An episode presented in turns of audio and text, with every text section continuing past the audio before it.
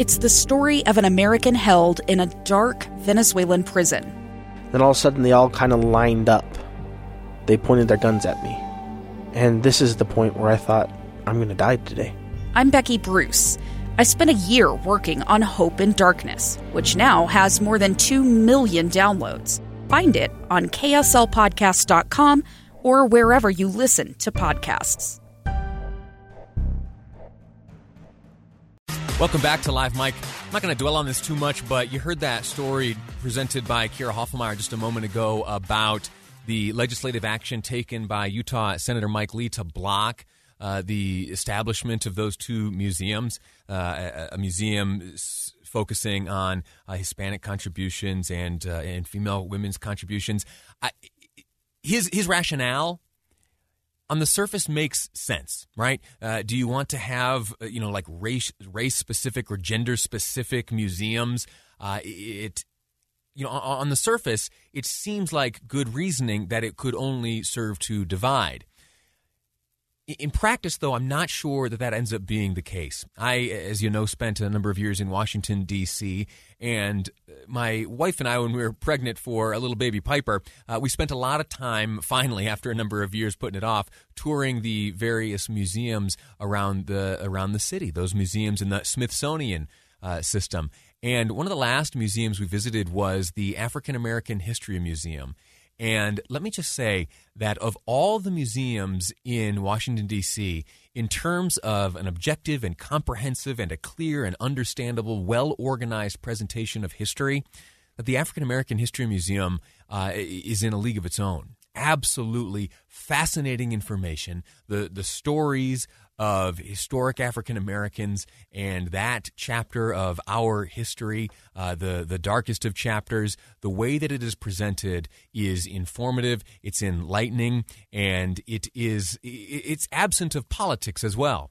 It is a, very clear uh, and very welcome presentation of the, of history, and it is racially specific.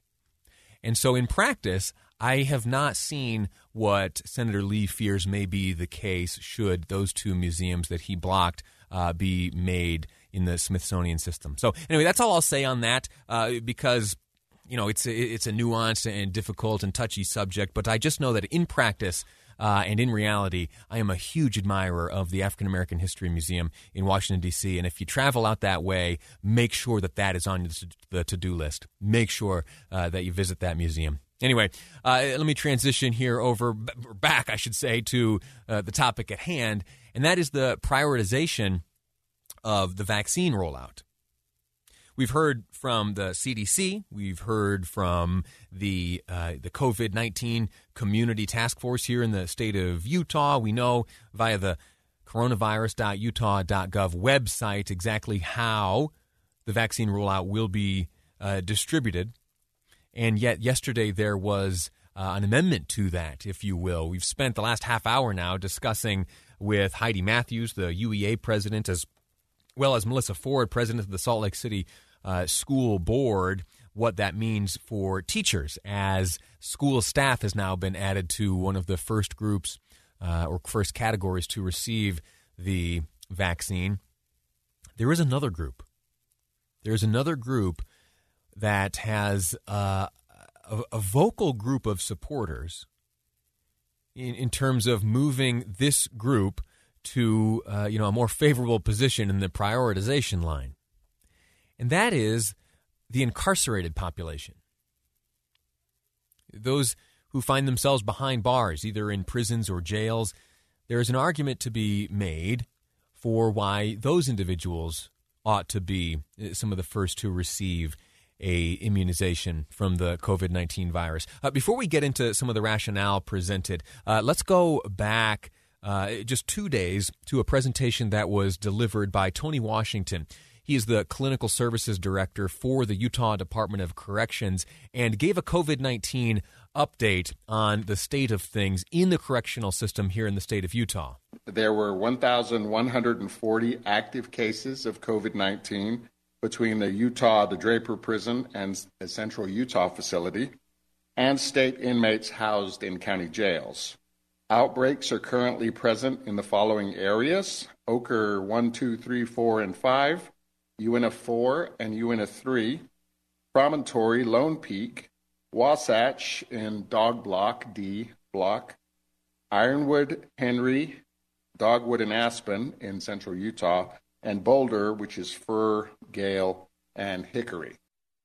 Washington continued uh, in describing the process of how inmates get the medical attention they need when needed. So basically, all care is initiated by health care requests submitted by the inmates. The medical staff receive the health care requests.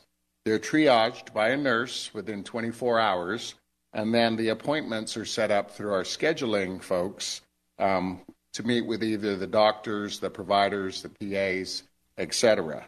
So this occurs every single day. Now, specifically, Tony Washington, again, clinical services director with the Utah Department of Corrections, discussing COVID 19 in the prisons and jails. He discusses here how they're dealing with COVID 19 amongst the inmates. Obviously, COVID being so widespread in our institution, which we fought so hard to keep out, being so widespread, um, we have a lot of, of incarcerated individuals in isolation areas and in quarantine areas. So, what we've done to try to accommodate the need is we have our medical staff uh, do rounds two times per day, and mental health staff do rounds in those areas. He continues here saying that inmates are never alone. So, what that means is that your loved ones can not only submit a health care request for, you know, to address needs that they have, but they can also communicate to one of our medical staff. They can communicate to our folks who are handing out and providing the medications. Um, they can communicate to the custody staff if necessary. So they're never in a situation where they're completely by themselves and don't have access to medical care. Recently, we heard from the Centers for Disease Control and Prevention's Advisory Committee on Immunization Practices. That was the group that delivered, I think it was like an eight hour presentation. They may be back at it today. Uh, but again, the uh, Advisory Committee on Immunization Practices, ACIP, uh, issued guidelines specifically, specifically for correctional facilities. Now, those recommendations gave priority to prison staff and the Federal Bureau of Prisons, not long after those recommendations were made known, uh, quickly announced that they would be first taking the recommendation and doing all they could to make sure that uh, wardens and prison guards and all those who uh, you know operate in a professional sense within the correctional system would be on the receiving end of vaccines. But, but in the USA Today, Austin Sarat an opinion contributor to USA Today, makes the argument why inmates should be vaccinated against COVID 19 before the rest of us.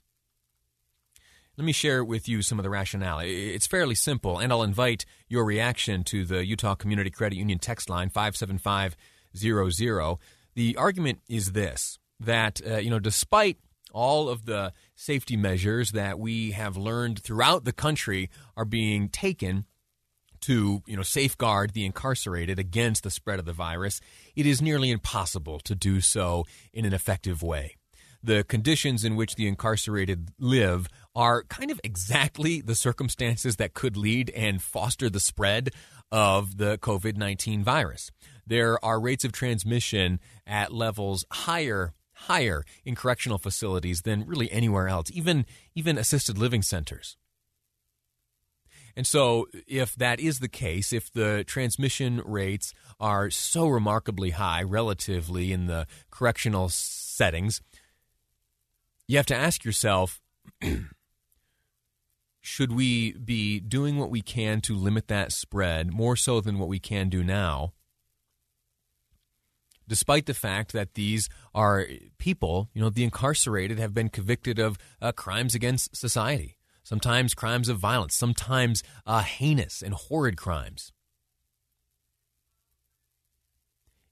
Is COVID 19 part of their sentence? No, I don't think it is. So I think this discussion is uh, warranted. It's a hard one, you know. It's uh, you know, especially when the impact of COVID nineteen is being felt right in our own homes You know, it's hard to sometimes uh, take a step back and think about what's happening, you know, in some far off corner of the state or at point of the mountain here in Utah. And say, you know what, maybe I'll give up my uh, spot in line for uh, someone who has been convicted of a crime, a felony crime, in many instances. It's a tough, it's a tough and hard decision. Luckily, many of the decisions that are being made on this front are being based uh, on the on the science, and I choose to believe in the science. What do you think? Five seven five zero zero. That's the Utah Community Credit Union text line. Ought the incarcerated be moved up in line? Should they be receiving a COVID nineteen vaccine before many of us? I don't know.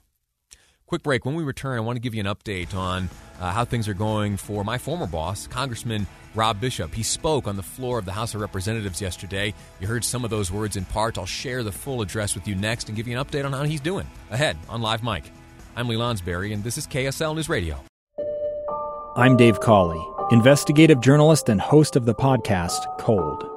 In October of 1985, a woman named Sheree Warren left work at a busy Salt Lake City office to meet her estranged husband at a downtown auto dealership. She never made it home. Sheree's car surfaced weeks later in Las Vegas. In the parking lot of a hotel casino. No one knows how it got there. Strange. It was strange. Both Sheree's estranged husband and her boyfriend raised suspicion for investigators. I kind of thought that he might have done something. But no arrests were ever made. In Cold Season 3, we dig into double lives, make new connections in the case, and examine the difficulty raised by reasonable doubt. We want answers just as much as anyone else. They have creeps like that now, too, so nothing's changed. That's the new Cold Season 3 The Search for Sheree, now available anywhere you get your podcasts.